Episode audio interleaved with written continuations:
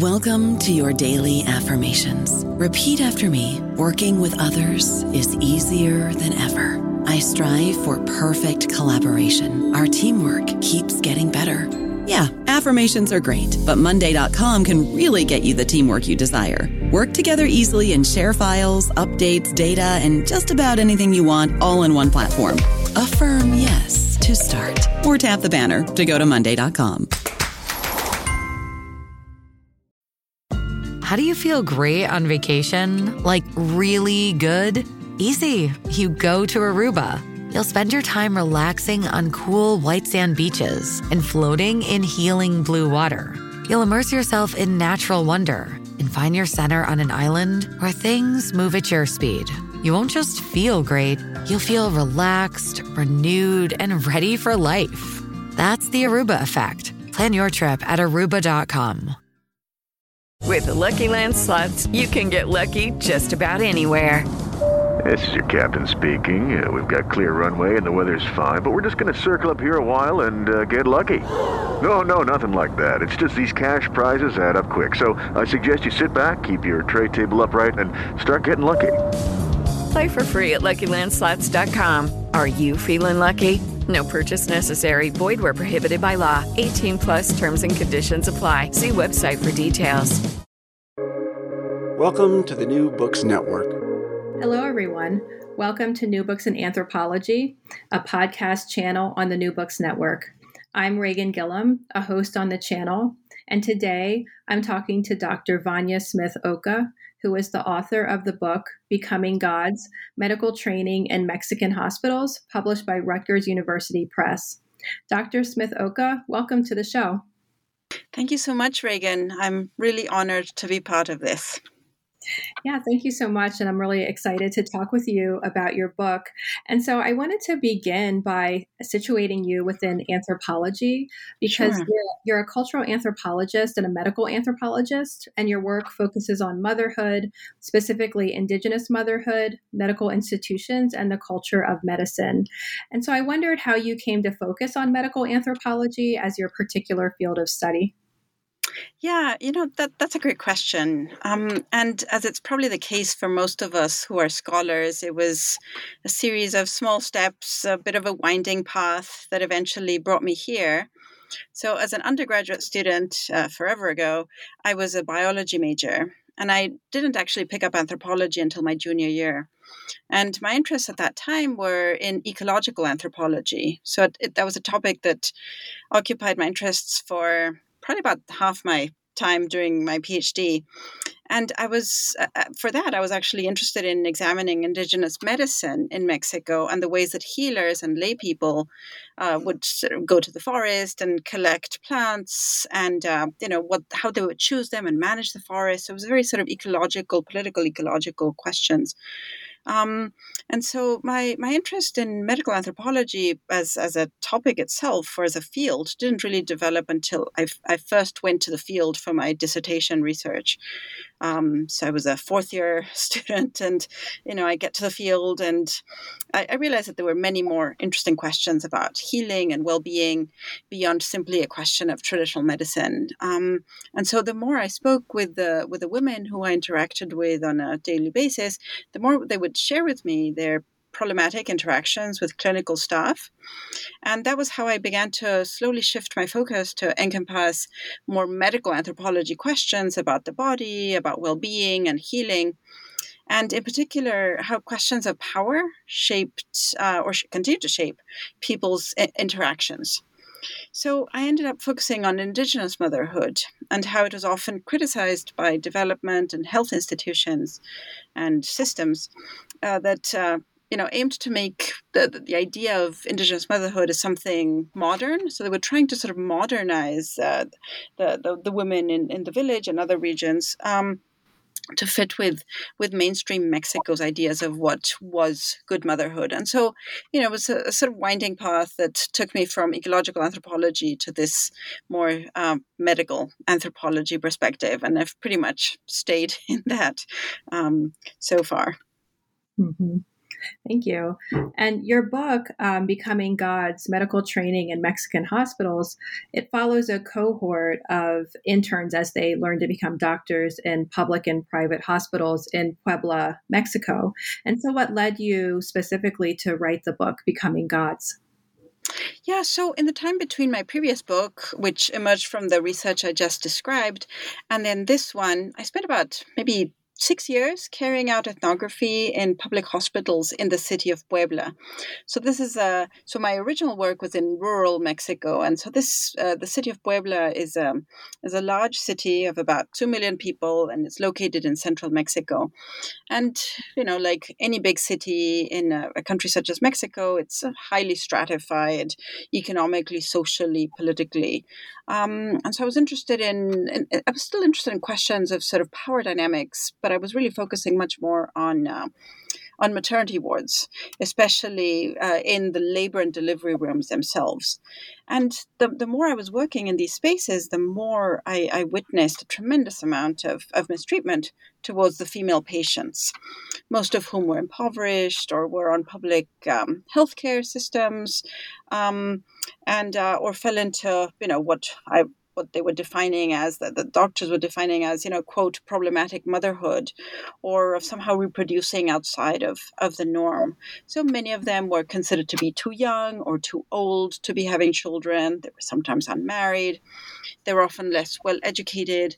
And so any of these sort of social categories uh, put them into into this definition of, of being problematic in some way and so many of them were treated callously or even negligently by doctors and nurses. And they were threatened with with uh, with violence. I saw them being shouted at. I saw them being shamed or humiliated for, you know, their sexuality, for having children. Um, they were subjected to unnecessary procedures like cesareans or episiotomies. And so all of this added up to what is now being referred to as obstetric violence, which in a nutshell just uh, it consists of emotional or verbal or physical mistreatment of women during childbirth. And so, after witnessing all of these for so many years, I really wanted to figure out why, right? Why was this violence so prevalent? And was this something that doctors learned in medical school? Um, did it come from some of their sort of first interactions with patients and it somehow, you know, shifted their perspective on medical care? Or was it something larger, right? Something maybe threaded through Mexican society?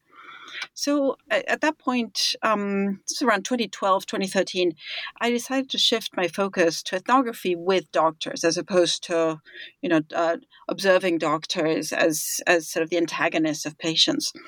And so at first I started research with medical students at some of the medical schools. And then I eventually shifted to working with medical interns in hospitals as I could then witness their lives as they learned hands-on practices as well as, you know, seeing how they how they grew and developed over the course of their one year internship. And honestly, I went into that research thinking of doctors as the enemy. I'd spent the better part of a decade writing about them in negative ways. But the more time I spent with them and the, the more nuanced my perceptions of them became um, sure they could still be violent they could still have pretty problematic interactions with some patients but some of this I, I, I describe in the book um, but they also cared deeply about their patients as well as medical care and many of them also experienced violence in their own training which i also mention in the book so i think the book becoming gods for me at least, and I hope the reader would think this as well, it, it sort of fleshes out the idea of a doctor. It shifts it from a one dimensional perspective into a more complex, three dimensional, flawed, but also caring human being. Mm-hmm. Yeah, that definitely comes across in the book. And I wanted you to I wanted to ask you then about the the interns that you focus on as you as you just um, really just explained for us, um, because the interns seem to inhabit this intermediary period after medical school, but before becoming fully fledged doctors. Mm-hmm. And you mentioned in the book that medicine is a bachelor's degree in Mexico, which I assume is different from the United States, where it is. We'll go to yeah med school after undergrad.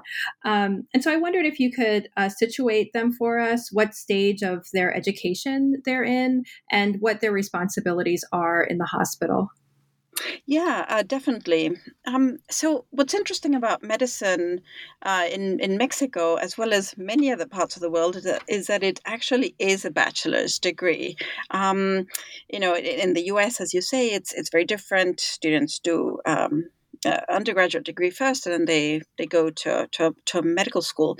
But um, so in in Mexico, um, they will enter medical school just after high school, which sometimes makes them feel so very young. Um, and uh, in, in in in Mexico, medical school is is six years long. Uh, so students take classes for four years, uh, where they cover, you know, the basic sciences, questions about community health, as well as some of the specialties. Like they take classes in obstetrics or pathology, rheumatology, what have you. And so during this time, they also engage in minor rotations in clinics and hospitals once or twice a week, uh, maybe a few hours a day.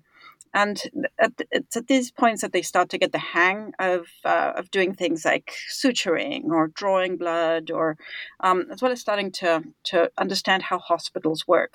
Um, you know, for instance, like where they need to stand during a surgery, or how to enter into a patient room, how to introduce themselves to patients, etc. Um, at the end of those four years, all medical students engage in a year long internship at a hospital. And so these are the interns I speak about in the book. And then the sixth year, which I refer to a little bit in the book, um, it, it's when uh, all medical students participate in a mandatory year of social service to the nation. And so they're usually posted to underserved areas of the country to practice medicine in usually quite small, remote villages, uh, clinics in villages. So in the internship, they're still technically students at their medical school, but they spend most of their waking hours at the hospital. So there's some uh, variation really in the structure of internships depending on the hospital where they're at.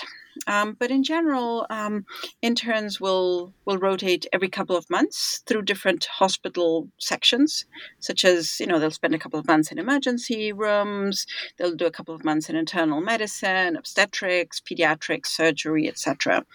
And so through these rotations, not only are they meant to sort of get a sense of like actually learning the practices of each of these, but also you know to it's a, it's a year of discernment, right, for them to determine what kind of medicine they want to practice um, after medical school.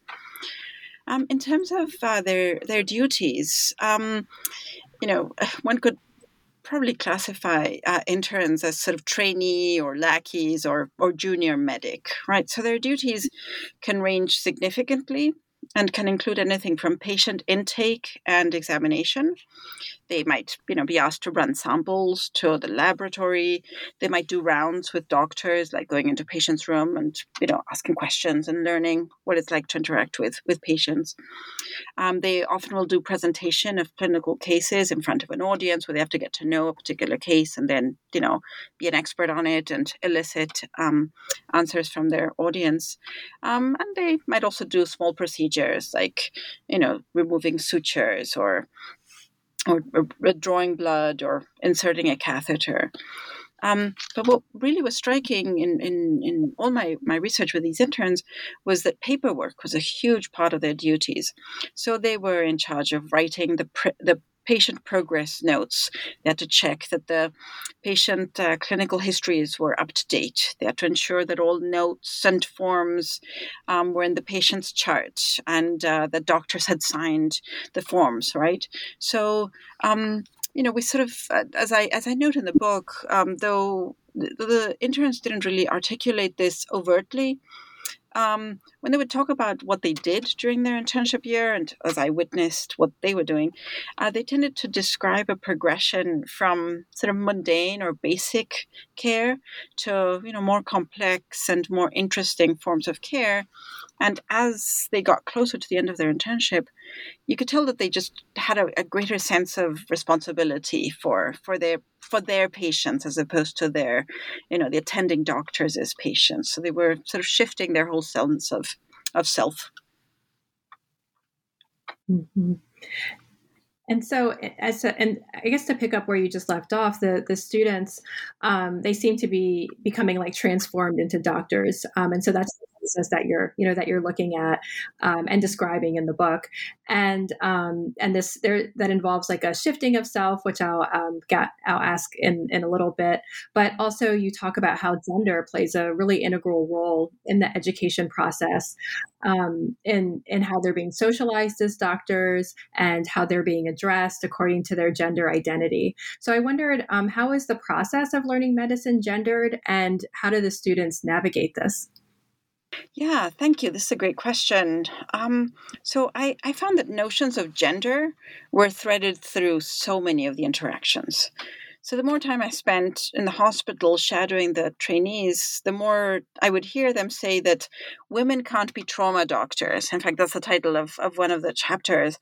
And, you know, it was a refrain that, that I constantly heard. And at first I was quite stunned, right? Because most of the female interns I interacted with were, were you know, strong feminist women who I did not think would somehow buy into, into any hegemonic ideas about their abilities.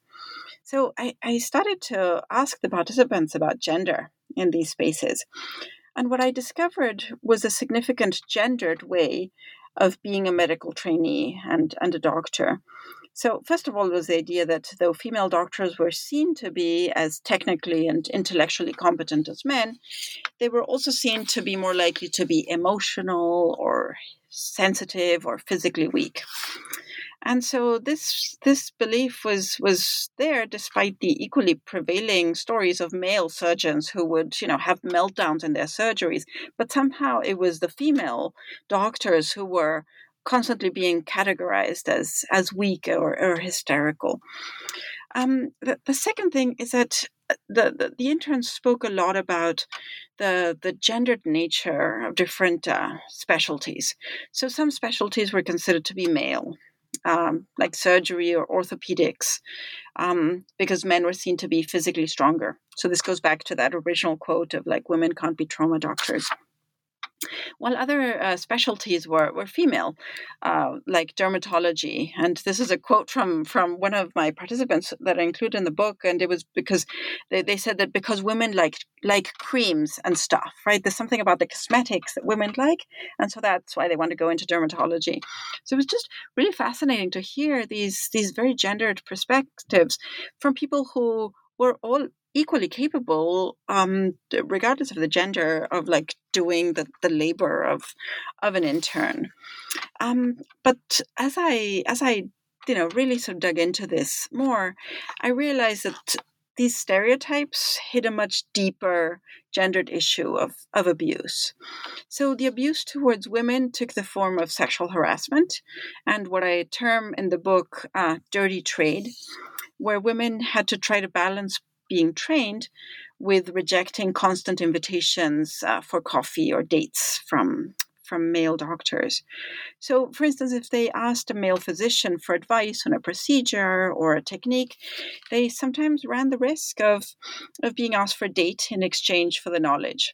So that was the experience of, of the female interns. But then the men, on the other hand, tended to be trained with a much harsher, harder hand. And so were more likely to be targets of bullying or just harsher training in general, more humiliation, that sort of stuff. Um, of course, the stories I share in the book are not all negative. Um, in fact, uh, one of my favorite uh, vignettes the book is about uh, an intern I call Samantha, who was constantly being harassed by by a surgeon, and she deftly uh, shut him up by turning the tables on him and calling out his BS, literally, in front of his uh, uh, peers, which earned her the name of La Respetada, which you know basically you know translates as the one who owned the situation.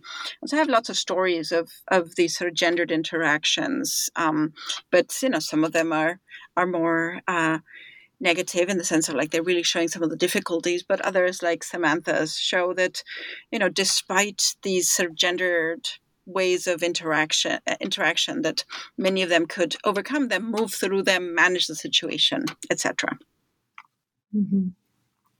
so as you um, chronicle uh, these these doctors and their and their training over this year as an intern, they're developing um, what you call a medical self, and in chapter three, you which you call the soul of the hospital, you discuss how students form these medical selves in becoming skilled doctors. And I'm going to quote you from page 95, where you write.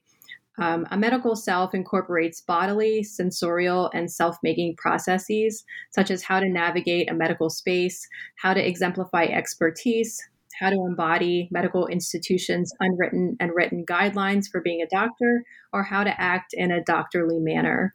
And so I wondered, how did you see students developing these medical selves during your research? Yeah, so I, I saw them developing their medical selves in all sorts of ways. So they did this through learning how to use uh, technology like needles or scalpels. Uh, they did this through learning how to talk about patients and cases. Uh, they also did this by by shifting from the periphery of the action as observers in procedures to being more central to the action as surgeons' assistants, for instance. So I'll share a couple of examples that I think might best illustrate this concept of the medical self which, as I point out in the book, is constantly being created through interactions with patients and colleagues, right? It isn't just a one time thing that develops um, over the internship. In fact, as I argue in, in the book, it, it's something that, you know, they, they keep on forming um, over the, the course of their medical career. But uh, so uh, one of the one of the examples I want to uh, uh, talk about is is uh, Carlos, um, who was assigned one day to cast uh, to ca- cut off. Um, it was a full body cast of this four year old toddler who had been born with uh, congenital uh, deformities, and you know she was really wiggly, really scared. She screamed the whole time any any time anyone in the white coat would walk into the cubicle where she was with her with her parents and so carlos uh, had, had had so the, the, the the saw had to the, the cast had to be sawn off right? So they had to use a specialized uh, saw for this. And uh, carlos had never used a saw before a cast saw before.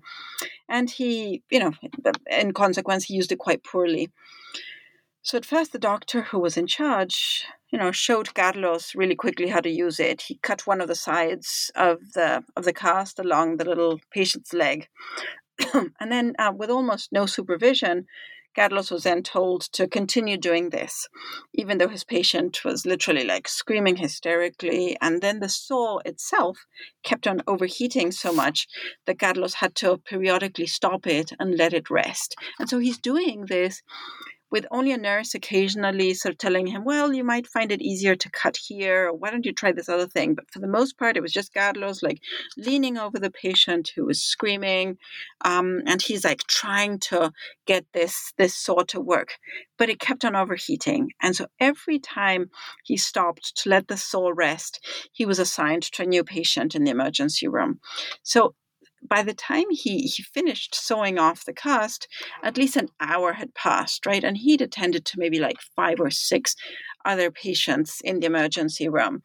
Um, and so, you know, so that was one example of, you know, the ways that this medical self is sort of being developed through through how they they have to they're sometimes just thrown into the deep end they don't really know what what they what they're doing but they just have to kind of figure it out, even in really complex and heartbreaking situations like this one. Um, so the the second example I wanted to talk about is something that the, the, the interns had to do uh, almost monthly. Um, and it was the presentation of medical cases. And so this was a way for them to perform their identity uh, verbally as doctors by using all the technical terms. Um, they also, you know, would work alongside an expert doctor. And also it was a way for them to learn how to boil down patient subjectivity into useful objective, seemingly objective nuggets uh, for others. So, this example that I'm going to share is uh, by Cesar, um, who presented the case of a woman who had arrived uh, at, almost at midnight on December 31st. Um, and so he described just the, the real basics of her biography. Like when he starts his presentation, he's like talking about her age, her gender, her marital status, etc. And then he proceeded to explain what he called the patient's p- pathological uh, background. So he quickly shifts from the patient's subjectivity to you know just focusing on the pathology, uh, which included her symptoms of breathlessness, um, how they got worse over over her time in the emergency room, uh, the types of tests and conclusions that the doctors were were running and and uh, coming to based on the tests. But what what was key, uh, not only I mean, I'm using one example of a of a case presentation, but this is what was pretty typical for all of them, is that when they presented these clinical cases, they were considered the expert on the topic, and so they were expected to present some of the details to the interns in the audience and then use the Socratic method to try to get all of these interns to work through the differential diagnosis themselves, such as what labs they would request and why, and what conclusions they would come to because of that. And then, you know, these were usually like a 45 minute to, to an hour long presentation. And at the very end, there would be like the big reveal, like okay so this is actually what the patient had um, and but in the in the process you know that these interns would sort of elicit um, the the responses the ideas from from their peers. So what, what became obvious while observing the interns was that much of the knowledge and practice of the internship was about figuring out just how to do things and then repeating them often until they became familiar so they moved from sort of fragments of knowledge, um, fragments of information actually, to, to conscious knowledge. And uh, their medical self wasn't just learning how to wield an unfamiliar instrument, it, it also consisted of learning how to enter a patient's room with authority being able to present a case with confidence. And it was the ability to engage bodily with patients, learning how to cut, how to sew, how to do all of these things, you know, tra- traversing these boundaries of, of the body, and also to project a confident air to everyone around them. I don't know about you, but I'm very busy and I don't have a lot of time to cook. That's why I subscribe to Factor. Eating better is easy with Factor's delicious, ready to eat meals. Every fresh, never frozen meal is chef crafted, dietitian approved, and ready to go in just two minutes. You'll have over 35 different options to choose from every week, including Calorie Smart, Protein Plus, and Keto. These are two minute meals. Factor meals are ready to eat and heat, so there's no prepping, cooking, or cleanup needed. They're flexible for your schedule. Get as much or as little as you need by choosing your meals every week. Factor is the perfect solution if you're looking for fast, premium options with no cooking required. Sign up and save. We've done the math, and this is important. Factor is less expensive than takeout, and every meal is dietitian approved to be nutritious and delicious. Head to factormeals.com slash NBN50 and use code NBN50 to get 50% off. That's code NBN50 at factormeals.com slash NBN50 to get 50% off.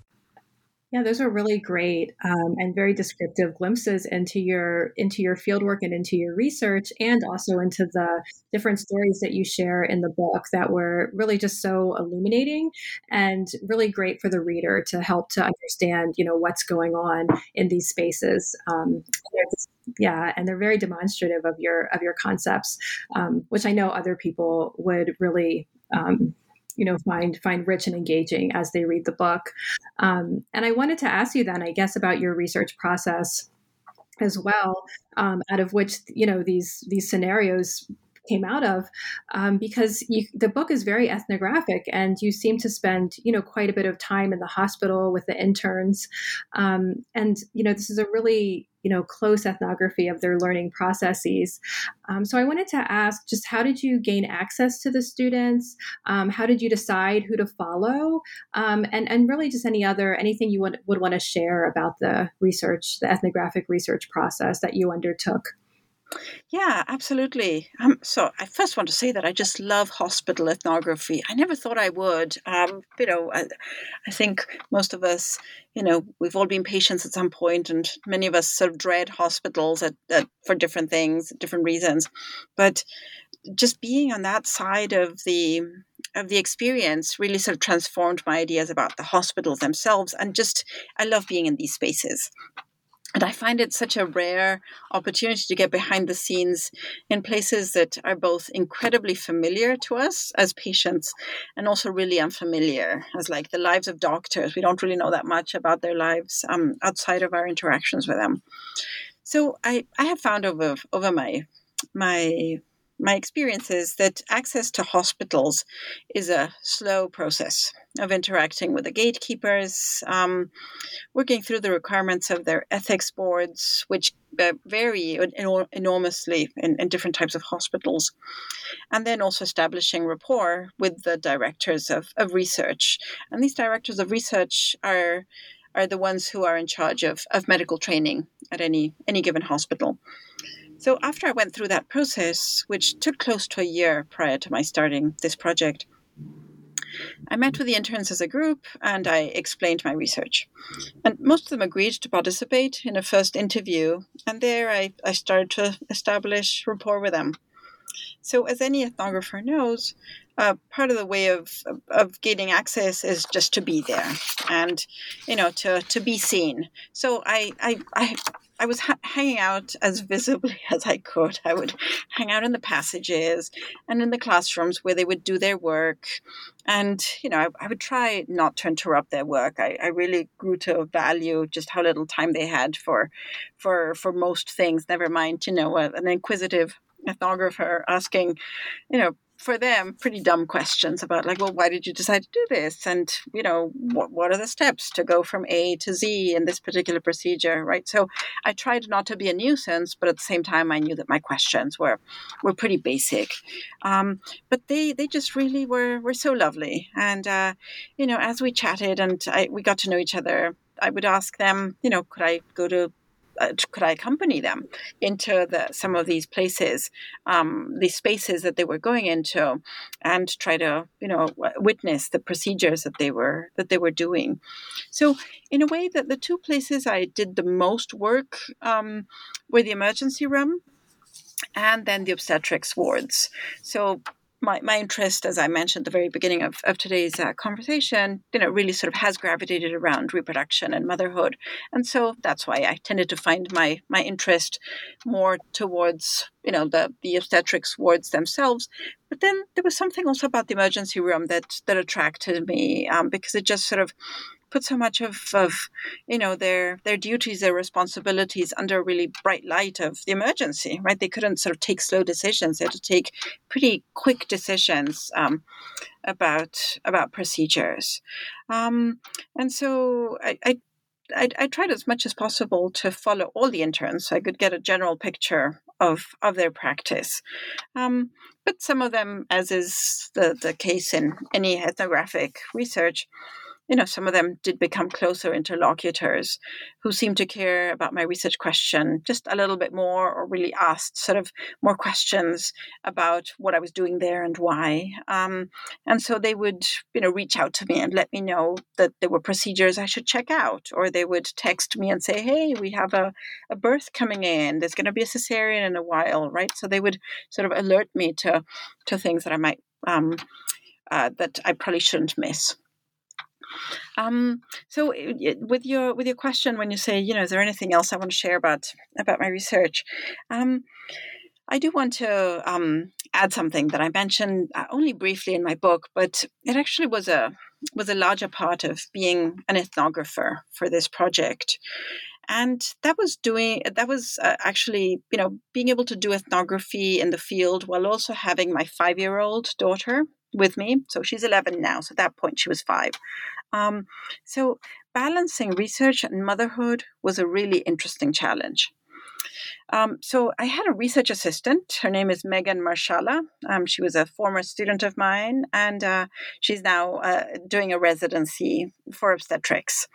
And uh, I met her when she was an undergraduate and she had experience in Puebla. She was really interested in the topic and she was trying to do a gap year between undergrad and grad and uh, med school. So I said, Hey, why don't you come along? She and my daughter already got along. So I said, Well, you know, let's combine it all.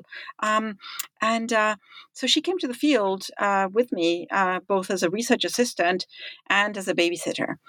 Um, and because of her, I was able to extend some of my hours in the hospital that I would not have been able to do otherwise. So, you know, in the morning, we would drop off my, my daughter at a little preschool and then head to the hospital for several hours. Megan was an amazing researcher and, uh, you know, we would sort of go into procedures together. Um, she would interview some of the people, I would interview others but at other times we would be you know collaborating in the in the same um, the same space. And then she would leave at around you know midday sometime to, to fetch my daughter from school. And then i would be able to spe- spend a couple of hours extra at the at the hospital you know being able to enter into procedures or actually you know staying the full length of a birth um, or you know carry out additional interviews that i wouldn't have been able to had i you know had I had to um, you know, go and go and fetch my daughter. So the reason I mention this is that many times people think of ethnography as a full time thing, right? You go to the field, you stay there, it's incredibly immersive, which it still was.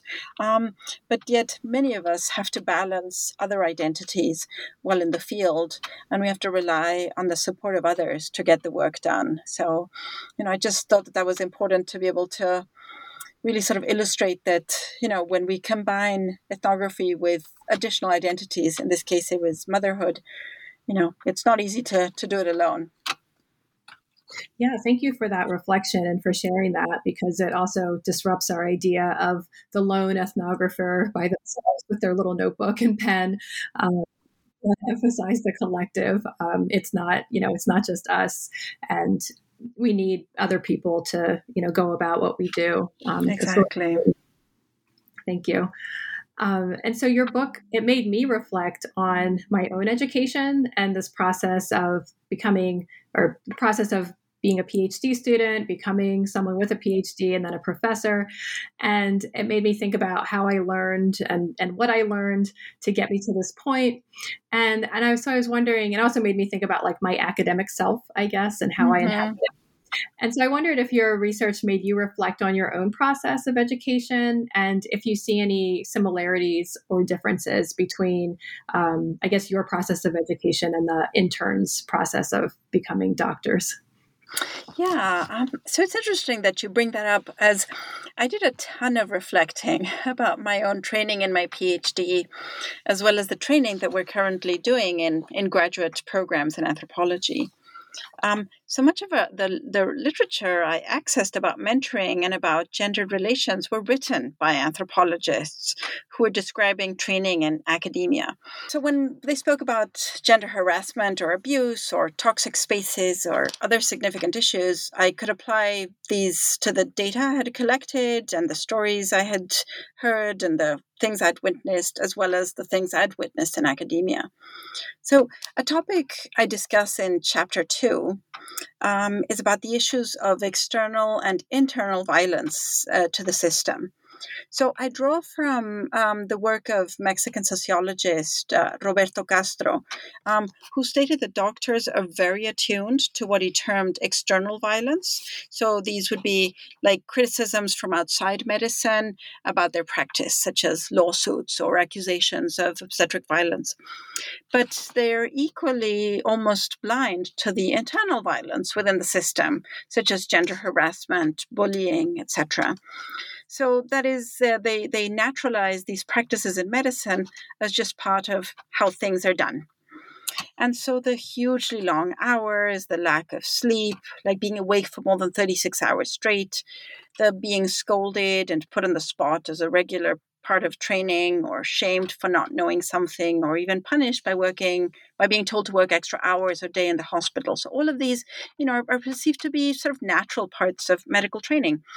And so all of these made me reflect on how we are educating the next generation of anthropology phds especially how there are certain types of mentors who can be quite hostile or abusive and can create an environment where such a behavior is naturalized um, so, you know, I do think that departments need to be very aware of how different mentors engage with graduate students who, like the interns, are lower on the hierarchy and have much less power. and you know how to and, and then I think an important question is you know how to identify when abuse becomes systemic or naturalized as normal because I think these same things of like criticism from the outside and then the the sort of blindness to the violence inside are also prevalent in academia. We might be very attuned to someone saying well academia is such and such if that person is from the outside we might we might get defensive um, though we're perfectly happy to criticize academia from within but we might not always be aware of some of these you know micro inequities these um, you know microaggressions or larger forms of aggression and humiliation and shame that that are taking place within um, mentor mentee phd interactions. So that that was sort of like what really i think helped me to to reflect about uh, academia. Mm-hmm. thank you. Um, and so i was i wanted to turn to um, i guess your work in the classroom um, teaching medical anthropology um, because I, it, as a graduate student, I was a teaching assistant for medical anthropology classes, and I majored in anthropology as an undergrad, and I also took a lot of classes in medical anthropology. And so I always found medical anthropology really interesting in that it departed from this idea where biomedicine is the only way to understand the body, and and it also showed us, as you show, that medicine is itself a cultural world. And and so I would imagine that as a medical anthropologist, you teach a lot of pre med students and other students interested in health fields. And so I wondered um, if you include these insights from the book in your classroom um, and how, how do you do that? Yeah, it, it's funny you should ask, as this is the first semester I'm teaching my work. So I I, I agonized uh, this whole summer about whether I should assign the book to the students in my class, which um, the, the, class I'm teaching is called "The Culture of Medicine: How Doctors Think." Mm. So it felt slightly self-serving, right, to to assign my own book, but uh, my colleagues really supported me, and so I have assigned it to my to my students. So we will be discussing it next week. So I actually don't have any clue how they'll be receiving it uh, as as a as a piece of work. Um, but you know, to, to your to your larger question, you know, what I have found is that pre med students really crave these sorts of anthropological perspectives. Um, for instance, in some of my past classes, pre-med students had never really thought about biomedicine as a type of culture. Um, they'd assumed that biomedicine was something, you know, natural uh, rather than having developed from a particular cultural or historical or geographic context. So when when I've taught these types of classes, they're often quite taken aback by how cultural biomedicine is, you know, and how it's shaped by different factors such as race or class or gender or history, and you know other other structures, as well as how it's structured by finances or ideas of what a good what good and bad physicians are. are.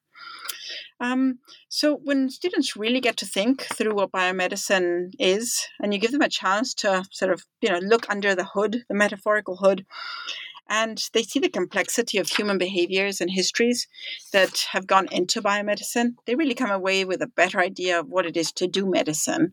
And I hope in the process it also makes them into better better doctors um, because they really sort of reflect much more on medicine isn't just a, a, a a set of technical skills. It isn't just knowing, you know, how to put in a suture. It isn't just knowing how to sort of whittle down the whole sort of subjectivity of a patient into these sort of objective, so-called objective um, um, medical histories medicine is a social thing. Uh, it's it's you know we inhabit social bodies, and the, the illness of a person isn't just something that occurs in their body. It is something shaped by much larger things. And so, you know, when when pre med students really realize this, I think it, it they find it quite transformative. Um, indeed, I mean, there's a there's a growing school of thought that is pushing for more medical students to take medical humanities in any shape or form, whether that's anthropology or, you know, classes in the history of medicine, or, you know, even sort of film and the physician, right? Like learning how are physicians represented in the media and what does that tell you not only about the media itself and the medium of film, but then what is it that we're picking up from what a doctor is and how is it then being portrayed and what is being ignored, what is being highlighted, etc. Um, and so, you know, by, when students take these sort of more holistic um, approaches to um, to then reflect back on their on their biochemistries, on their physics, on their anatomy classes. They just are able to to to get much better skills at observation, at understanding, or even empathy than they otherwise would have had. Mm-hmm. Yeah, thank you for that. That's so that's so important. Um, those are some of the things that I took away from medical anthropology, and I think it's I think it's great that you know your book and looking at the transformation of medical students into doctors will also help your own students. Then um, it'll be transformative for them as well in their own journey, either towards careers or elsewhere. Um, because obviously, medical care is such an important part of so many people's lives that you know the, book and your work really just touches on you know beyond people who work in health, but just people in general who interact with these systems. Exactly. Yeah, I mean, here I focused on doctors, but obviously, you know, medical care is performed by many people, including nurses and orderlies, and you know, medicine is a much, much wider, uh, or the idea of health is much, much wider than than what I've described here. Mm-hmm. Yeah, thank you. And so, I wondered, um, as our as the final question, um, we'd like to turn to this question of now that the book is out, do you have any new projects on the horizon, or are you working on um, what? What are you working on now um, that's sort of advancing your your own either research or um, other you know teaching agendas? Yeah, I do actually have uh, a new project. Um, so I have a collaborative project with uh, with an anthropologist uh, called Lydia Dixon. She's a medical anthropologist at California State University in Channel Islands. And uh, so Lydia and I have begun working on, on a project uh, funded by the National Science Foundation on cesarean incisions in Mexico. So she's worked for many years in Mexico with midwives, and she was one of the first people to really identify um, obstetric violence in Mexico. And so together we've been working on this project uh, for for probably a couple of years, um, and we will be the, the, aim of this is to investigate whether there's diff- whether different incision types. So, but just to, you know, as a bit of background, the cesarean has two gen- two sort of basic incisions. One is a vertical one, and one is horizontal. And uh, we're trying to figure out if if each of these incision types maps onto different groups based on factors such as class or race or ethnic origin or skin color. So, anecdotal evidence from anthropologists uh, suggests that that whiter or wealthier women receive a more aesthetic horizontal incision, while darker or less wealthy um, women are more likely to receive a vertical one. So, ad- additional factors that you know um, are important that, that we'll be taking into account include, you know, infection rates for each incision type, or, you know, the, the scarring, um, recovery rates, you know, effect on on, on perceptions of motherhood, um, etc. That you know might also contribute to different or inequitable health outcomes. And so I mean, uh, we we just got the grant, so uh, and of course, COVID has been around uh, almost for you know two years at this point, um, and so you know we we haven't been able to to get to the hospitals yet. We do hope, if uh, fingers crossed, that we will be able to get to, to Mexico next next year, and figure out whether these anecdotes do actually pan out to to some sort of you know potential sort of uh, systematic racism or some kind of like uh, if there is something about inequities that is being mapped onto whether deliberately or unintentionally onto you know um, onto uh, birthing women and you know and if so what do, does all of this tell us about the racialized practices of of medicine mm. Well, congratulations on getting that grant, and we'll look out for that work in the future as well. Um, and we wish, wish, you the best in trying to navigate the current conditions um, of COVID and every of all the uncertainty. Thank you. Um, But so I have been speaking with Dr. Vania Smith Oka, the author of Becoming Gods Medical Training in Mexican Hospitals, published by Rutgers University Press. Uh, thank you so much, Dr. Smith Oka, for writing this book and for sharing it with us on the podcast. Thank you so much. It's been, been a real pleasure to, to speak with you today.